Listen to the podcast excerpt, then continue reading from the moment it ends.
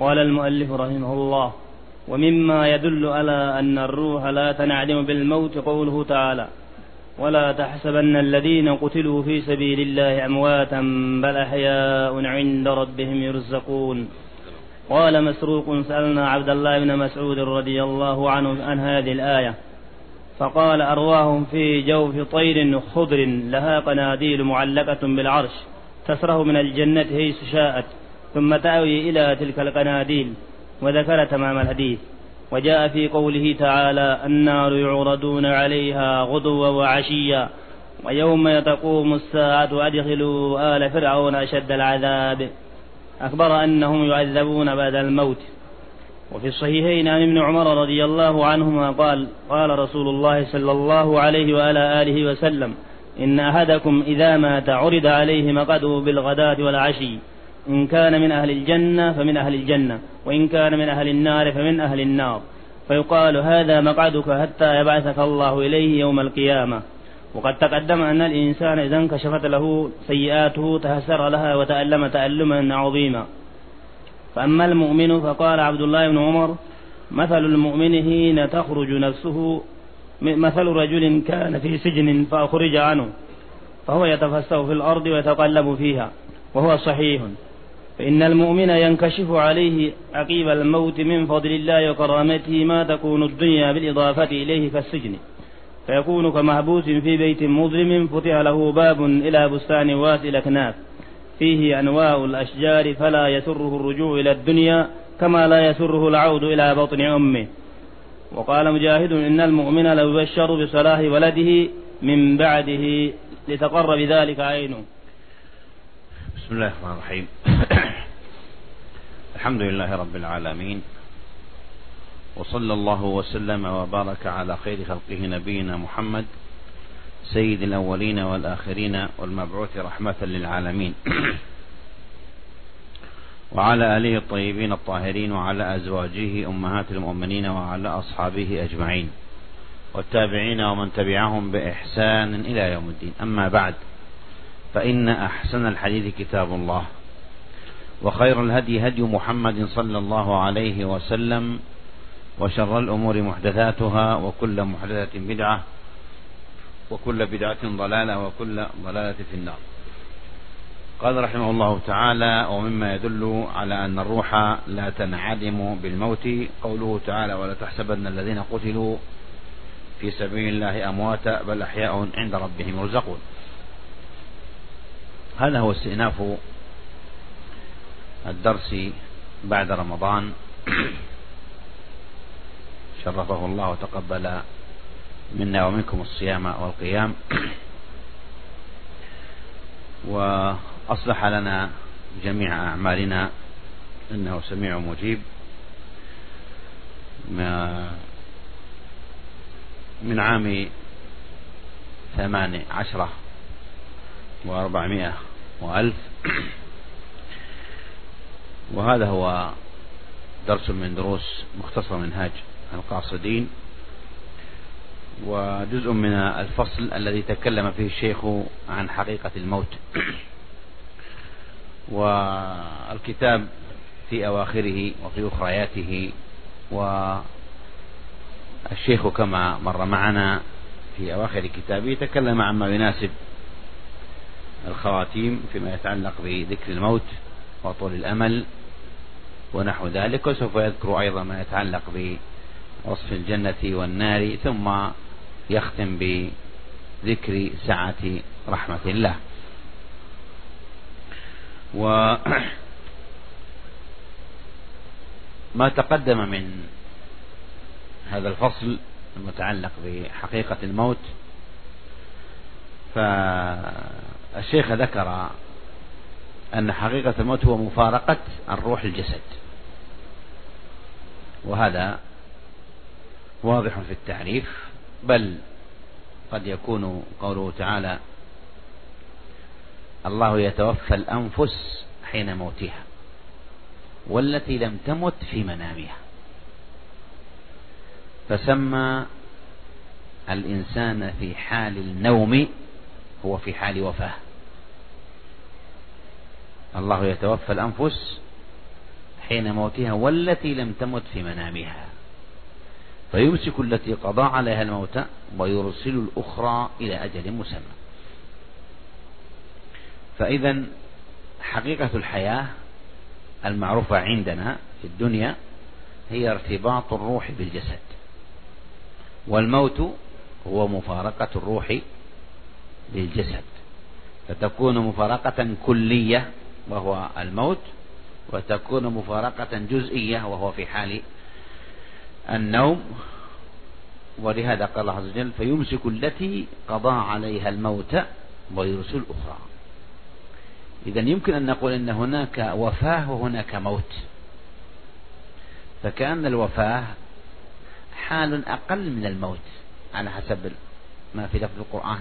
الله يتوفى الأنفس حين موتها والتي لم تمت في منامه أي يتوفاها.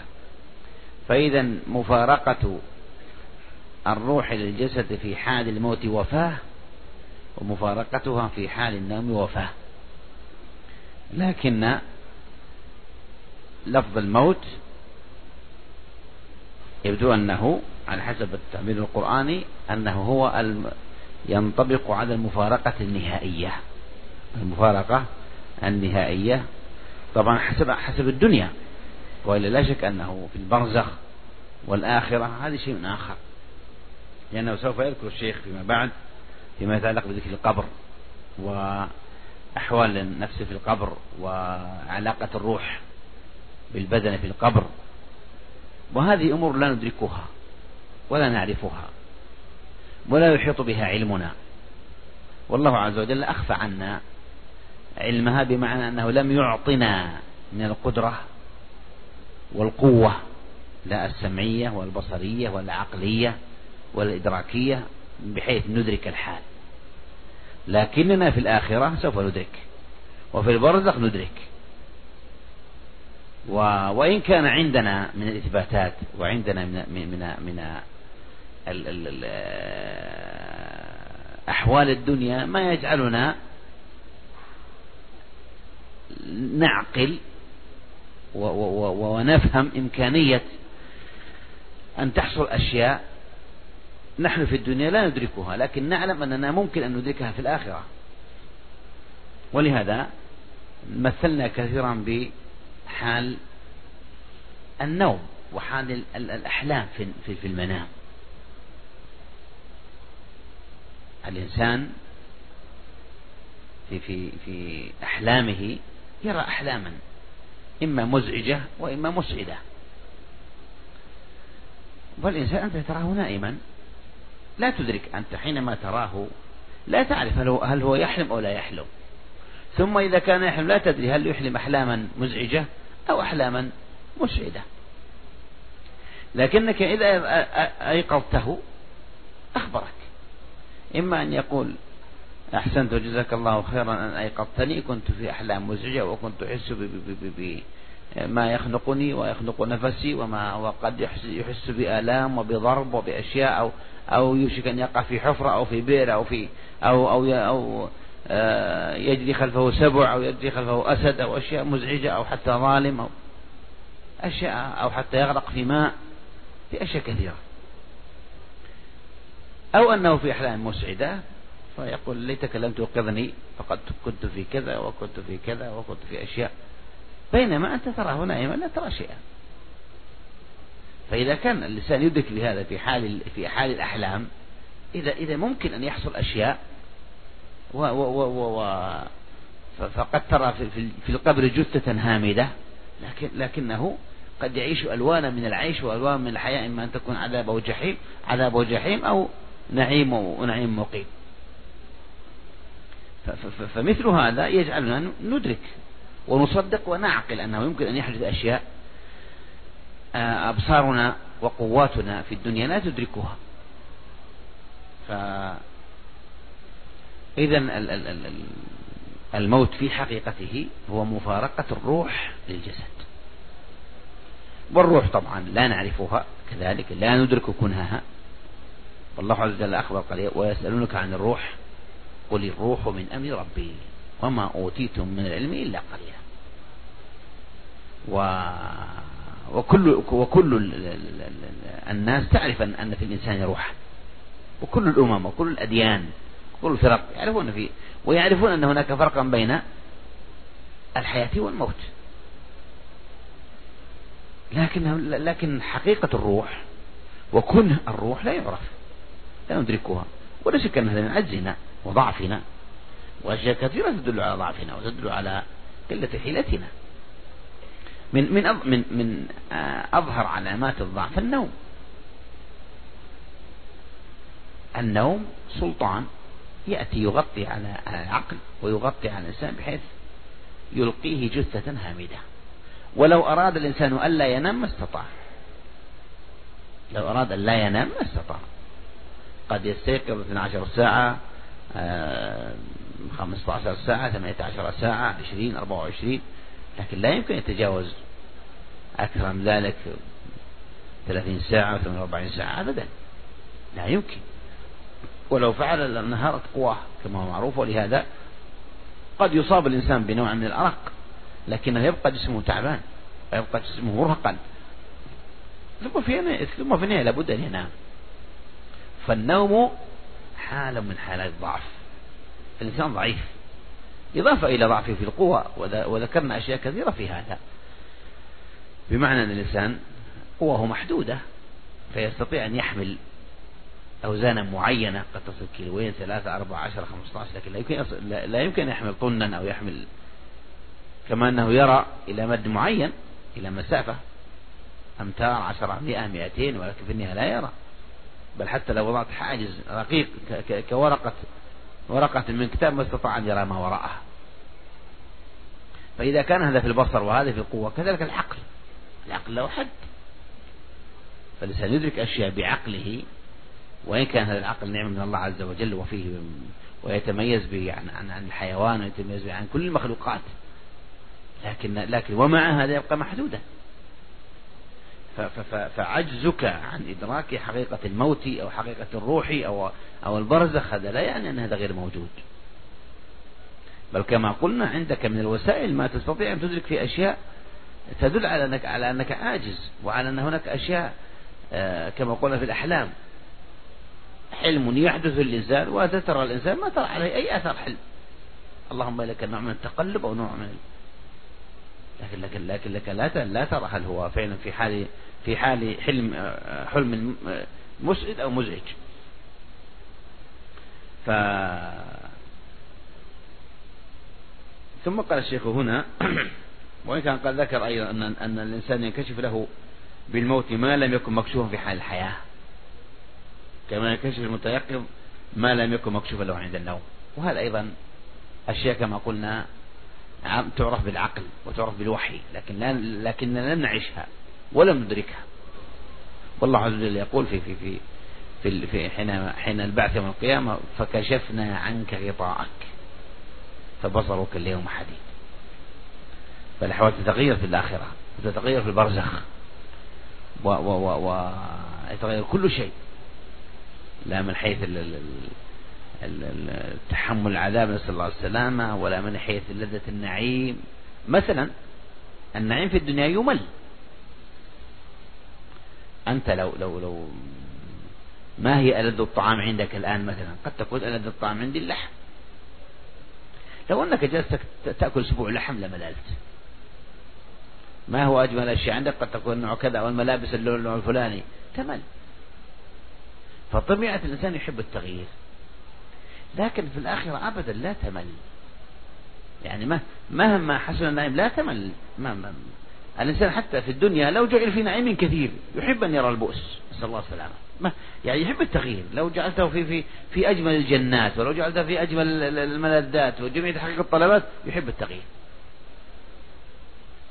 حتى نعرف في بعض أحوال بعض الأغنياء يعني حصل عندهم من الترف وعندهم من حتى صاروا يطلبون أكلاتهم القديمة التي كانت توكل أيام الفقر وأيام الشرف. مل مما عندهم من أنواع المطعومات والملبوسات والأشياء التي طلبته محققة ومجابة لكنه يمل يريد أن يرجع إلى الشيء القديم ويطلبها وليأكلها ويجد فيها لذة. لكن في الآخرة لابد ما لا عين رأت ولا أذن سمعت ولا خطر على قلب البشر ولا يمل. ما لا فيها نصب. ما ما تمل أبدا. الإنسان يمل في الدنيا حتى في النعيم يمل. ويحب التغيير. في الآخرة ما ما لا يمل. بمعنى أن كل شيء يتغير حتى حتى حتى أحوالك تتغير ومواقفك من الأشياء تتغير. بل حتى الله عز وجل أخبر ما يخير حتى الدنيا تتغير والسماوات تتغير تبدل الأرض غير الأرض والسماوات كل شيء يتغير. ف... فإذا الإنسان يعني ينكشف له في حال البرزخ وفي حال الآخرة ما لم يقاس أو ما لم يمكن قياسه على أحوال الدنيا وأوضاعها. يقول الشيخ مما يدل على أن الروح لا تنعدم بالموت قوله تعالى ولا تحسبن الذين قتلوا في سبيل الله أموات بل أحياء عند ربهم يرزقون. لفظة تنعدم يبدو أنها غير فصيحة. انعدم ليست فصيحة. يعني ما ما في في اللغة آه تعدي بالألف والنون. انعدم ولعلكم ولعلكم تراجعونها أيضا. راجعوها للتأكد. هل يوجد فعل انعدم إن من الوجود عدم. معدوم ومعدم لكن منعدم وإن عدم هذه ليست موجودة في اللغة. هذا الاشتقاق ليس موجودا. ولا ولكم أن ويحسن أن تراجعوا وتتأكدوا من فصاحة هذا الفعل. لكنه شائع على كل حال. شائع. لكنه من حيث صحة الاشتقاق وصحة التعدي بالألف والنون هذا آه، آه، يحتاج إلى آه، لا لا يوجد في اللغة فيما يبدو وأنتم راجعوه. لكن مقصوده أن الروح بمعنى لا تنعدم بالموت بمعنى أنها تبقى. وهذا هو الذي تدل عليه النصوص. فالإنسان إذا مات لا تن لا لا لا, لا ينتهي.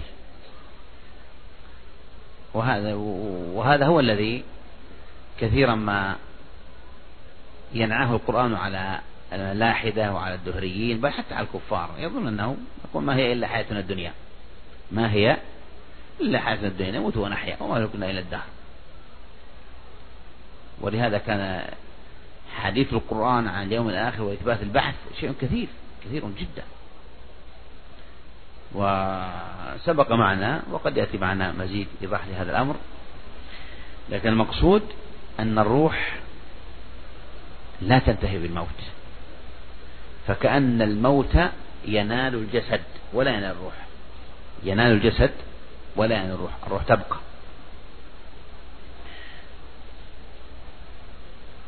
ولهذا قال سبحانه ولا تحسبن الذين قتلوا في سبيل الله أمواتا بل أحياء عند ربهم يرزقون وكما قلنا أن الحياة تعني ارتباط الروح بالجسد والموت هو انقطاع الروح عن الجسد. والله عز وجل أخبر هنا أن الشهداء في سبيل الله أنهم أحياء وليسوا بأموات. بل أحياء عند ربهم يرزقون فرحين لما أتاهم الله من فضله. قال مسروق سألنا عبد الله بن مسعود رضي الله عنه عن هذه الآية فقال أرواحهم في جوف طير خضر لها قناديل معلقة بالعرش تسرح من الجنة حيث شاءت ثم تأوي إلى تلك القناديل. هذا طبعا أثر عن ابن مسعود رضي الله عنه وكما يقول العلماء هذا يشبه أن يكون له حكم المرفوع لأن هذا مما لا يعلم بالرأي.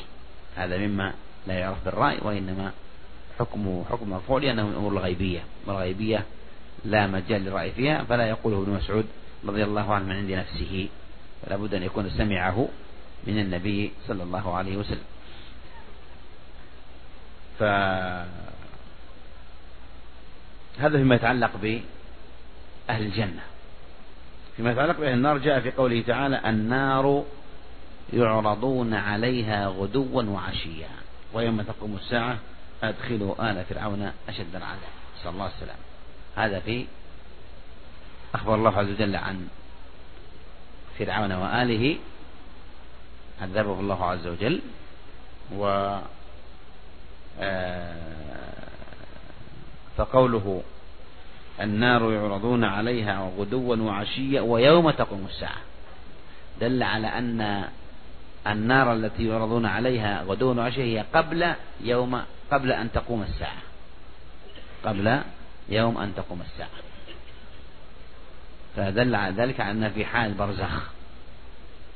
لأنه جعل هناك مغايرة فقال ويوم تقوم الساعة أدخلوا آل فرعون أشد العذاب.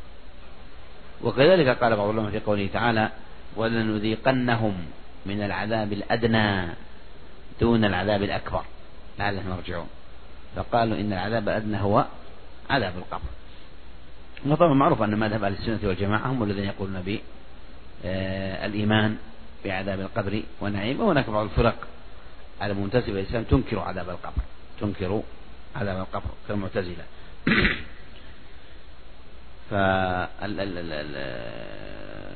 والحق الذي دلت عليه النصوص من الكتاب ومن السنة في كتب في الحديث الصحيحة في الصحيحين وغيرهما إثبات عذاب القبر ونعيمه والنبي صلى الله عليه وسلم كما هو في الصحيح أيضا أنه مر بقبرين قال إنهما لا يعذبان وما يعذبان في كبير. أما أحدهما فكان يمشي بالنميمة وأما الآخر فكان لا يستنزه من البول. فدل على أنه أن أن أن أن القبر إما حال عذاب وإما حال نعيم. وكذلك أخبر النبي صلى الله عليه وسلم عن بعض الصحابة كسعد بن معاذ وأيضا أنهم كانوا في الجنة وكذلك عن قبل أن يستشهدوا في بدر وفي أحد. وك آه، آه، عبد الله بن حرام والد جابر وغيرهم أخبر النبي صلى الله عليه وسلم عن بعض أحوالهم في الآخرة مما يدل على أنه أو, أو أحوالهم بعد الممات. مما مما كل مجموع هذه الحديث تفيد لا شك العلم القطعي وتفيد التواتر اللفظي والمعنوي. تواتر اللفظي والمعنوي على أن عذاب القبر ونعيمه حق. فقال هنا النار يعرضون عليها غدوا وعشيا ويوم تقوم الساعة أدخلوا آل فرعون أشد العذاب فالشاهد منه قوله النار يعرضون عليها غدوا وعشيا أي أن ذلك قبل يوم القيامة بدليل قوله ويوم تقوم الساعة أدخلوا آل فرعون أشد العذاب قال فهم يعذبون بعد الموت فهم يعذبون بعد الموت. و ولا شك أن كيفية العذاب كما قلنا لا ندرك كنهها. كيفية العذاب وكيفية النعيم في القبر لا ندرك كنهه لأنه أحيانا قد ينكشف لك بعض القبور فتراه آه، أصبح يعني ترابا. بمعنى أنه العظام بليت وذابت في التراب. ف وهذا ليس آه، حجة لنا أن ننكر عذاب القبر. بل حتى من بعض الأشياء الأشياء تقال طيب الإنسان إذا أكله إذا أكله سبع جزء منه أكله سبع كيف يعذب؟ أو أو سقط في بحر غرق في بحر فأكله سمك والسمك أكله سمك فكيف يعذب؟ هذه كل أشياء كما قلنا فوق عقلنا فوق عقولنا لا ندرك. و وكيفية ارتباط الروح بالجسد بعد الموت وكيفية ال الذي يناله العذاب والنعيم. هل هو الروح وحدها في حال البرزخ أو ال الروح مع الجسد؟ هذه أمور آه، لا تدركها عقولنا وعدم إدراك عقولنا لها لا يعني أنها غير موجودة وهذه قضية مهمة. بدليل كما قلنا قبل قليل أن أننا ندرك عجز عقولنا. وندرك عجزنا في في إدراك كثير من الأشياء. لا في أبصارنا ولا في أسماعنا ولا في عقولنا وأفكارنا. وكذلك أيضا أشرنا في في في في قضية الأشياء في قضية الأحلام أن هناك أشياء فعلا نعلم أنها موجودة بينما عقولنا لا تدركها. فأنت ترى أمامك جثة هامدة نائمة ما تدري هل هل يحلم أحلاما آه، سعيدة أو أحلاما آه، مزعجة ومنغصة مع أنك توقن أنه لا شك أنه آه، ممكن أن يكون يعيش هذا النوع من الأحلام. فإذا استيقظ وسألته أو أخبرك أدركت وصدقته على طول لأنك أيضا مجرب لهذا. بينما في حال في حال نوم لا تعرف ولا تدرك. فهذا دل على ماذا؟ على عجز عقلنا. عقلنا وسمعنا وبصرنا ما أدرك. فلم ندرك ولا نستطيع ولا بل ولا حتى بآلاته ولا نستطيع أن نكشف أن هل هو هل هو يعيش أحلام سعيدة أم لا. على الرغم مما توصل إليه المعاصرون من من وسائل في في في الكشف على الإنسان في في في قلبه ومخه ومجريات دمه وكثير من أحواله ومع هذا لا لا الأشياء التي يفكر فيها ما يستطيع الإنسان أن آه، يدركها قال وفي الصحيحين عن ابن عمر رضي الله عنهما قال قال رسول الله صلى الله عليه وسلم إن أحدكم إذا مات عرض عليه مقعده بالغداة والعشي إن كان من أهل الجنة فمن أهل الجنة وإن كان من أهل النار فمن أهل النار فيقال هذا مقعدك حتى يبعثك الله إليه يوم القيامة. إذا هذا من كما قلنا من الأدلة التي يستدل بها على عذاب القبر ونعيمه وهو في الصحيحين كما تلاحظون. فالنبي صلى الله عليه وسلم يخبر أن الإنسان إذا مات عرض عليه مقعده بالغداة والعشي. فإن كان من أهل الجنة فمن أهل الجنة وإن كان من أهل النار فمن أهل النار. فأولا يدل على أن الإنسان يدرك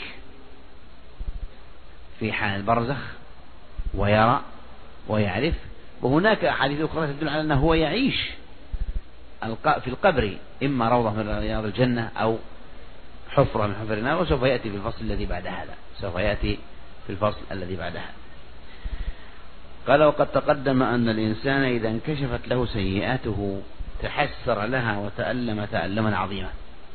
الشيخ ذكر في أول الفصل هذا أنه فعلا أن الإنسان إذا آه، يوم القيامة أو حتى في البرزخ البرزخ هو الذي بين الوفاة وقيام الناس إلى ربهم يوم القيامة.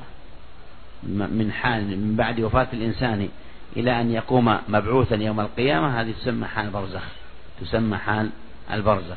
والبرزخ العادة هو الشيء الواصل بين شيئين. فمثلا القمطرة تسمى برزخ. ولو كان هناك آه، يعني بحر من جهة وبحر من جهة ثم وصل بينهما بقنطرة أو جسر أو هذا يسمى برزخ. فالبرزخ هو الشيء الواصل بين شيئين. ففي حال البرزخ الإنسان يتحسر. ويقول رب ارجعون لعلي أعمل صالحا فيما تركت.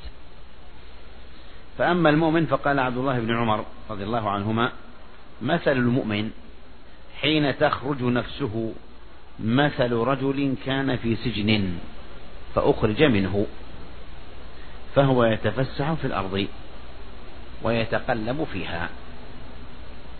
وهو صحيح. الشيخ يقول فإن المؤمن إلى آخره. أيضا هذا له حكم المرفوع باعتبار أنه لا مجال للرأي فيه. فابن عمر رضي الله عنهما يقول مثل المؤمن حين تخرج نفسه مثل رجل كان في سجنين فأخرج منه. فهو يتفسح في الأرض ويتقلب. قال وهو صحيح فإن المؤمن ينكشف عليه عقيب الموت من فضل الله وكرامته. ما تكون الدنيا بالإضافة إليه كالسجن. فالمؤمنون يفرحون بنعيم الله عز وجل وما يكرمهم به من النعيم المقيم. غير أنه جاء أن بعضهم يقول يريد أن يرجع إلى الدنيا ليتزود ليتزود ولي وليعمل ويكثر من الصالحات كما أخبر النبي صلى الله عليه وسلم. قال فيكون كمحبوس في بيت مظلم فتح له باب إلى بستان واسع الأكناف. فيه أنواع الأشجار فلا يسره الرجوع إلى الدنيا كما لا يسره العود إلى بطن أمه أيضا هذا بمعنى أن الإنسان في, في, في بعد الوفاة إن كان من أهل الجنة فإنه يرى من نعيم الله عز وجل ما يفرح به ويرى ما تكون به الدنيا عنده كالسجن أو أشد من السجن. ولهذا ورد أيضا أن الدنيا سجن المؤمن وجنة الكافر. ومما يروى في هذا أن آه، أظن يهودي آه، والله القصة مع, مع, مع الحافظ بن حجر رحمه الله أظنه قال في رأى أن أن أن بعض المسلمين في شدة أو بعض في فقر وشدة. فكأن الكافر اليهودي قال كيف؟ يعني تقولون إن الدنيا سجن المؤمن وهذا الفقير المعدم في حال مزرية. فقالوا للحافظ حجر المؤمن أو اليهودي أو الكافر غيره. إذا رأى من نعيم الله عز وجل في الآخرة فيرى أن أن أن ما هو فيه هو سجن. والكافر إذا رأى من عذاب الله عز وجل ورأى من بؤسه يرى أن, أن, أن, أن ما كان فيه من شدة فقر أنه آه، من, من أعظم أنواع النعيم.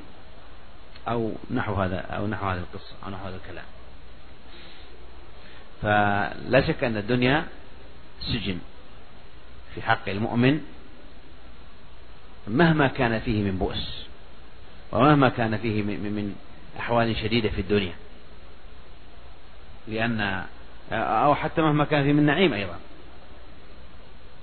يعني مهما كان فيه في الدنيا من نعيم فإنه سيرى أن الآخرة في مقابل ذلك السجن لا من حيث ما أنعم الله عز وجل به وما آه، تكون فيه الآخرة من أنواع النعيم ولا أيضا من حيث كما قلنا لا فيها نصب ولا فيها ملل ولا فيها بل فيها ما لا عين رأت ولا أذن سمعت ولا خطر على قلب بشر حتى قال ابن عباس رضي الله عنهما إنه ليس في الآخرة من دنياكم إلا الأسماء.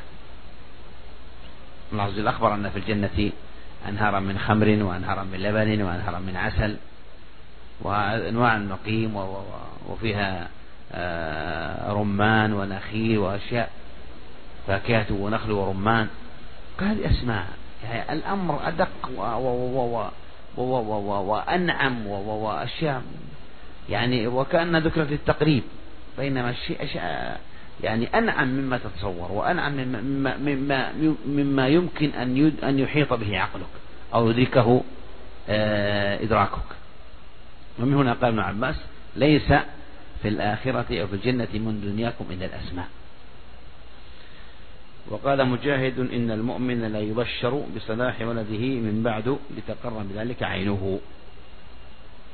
طبعا الشاهد منه أن المؤمن في حال الآخرة يدرك ما عليه أحوال أهله وأقاربه في الدنيا إما بنفسه وإما أن يبشر. وإن قد يبشر بمعنى ينقل تنقل له الأخبار أو أنه يدرك بنفسه. فالله أعلم على كل حال. لكن الشاهد أن الإنسان في حال البرزخ يدرك. المقصود الشاهد من من إيراد الشيخ لكلام مجاهد رحمه الله هو أن أنه تقر بذلك عينه فهو يسر ويدرك ويعلم ما عليه حال أهل الدنيا. والله أعلم وصلى الله على محمد وعلى آله وصحبه وسلم.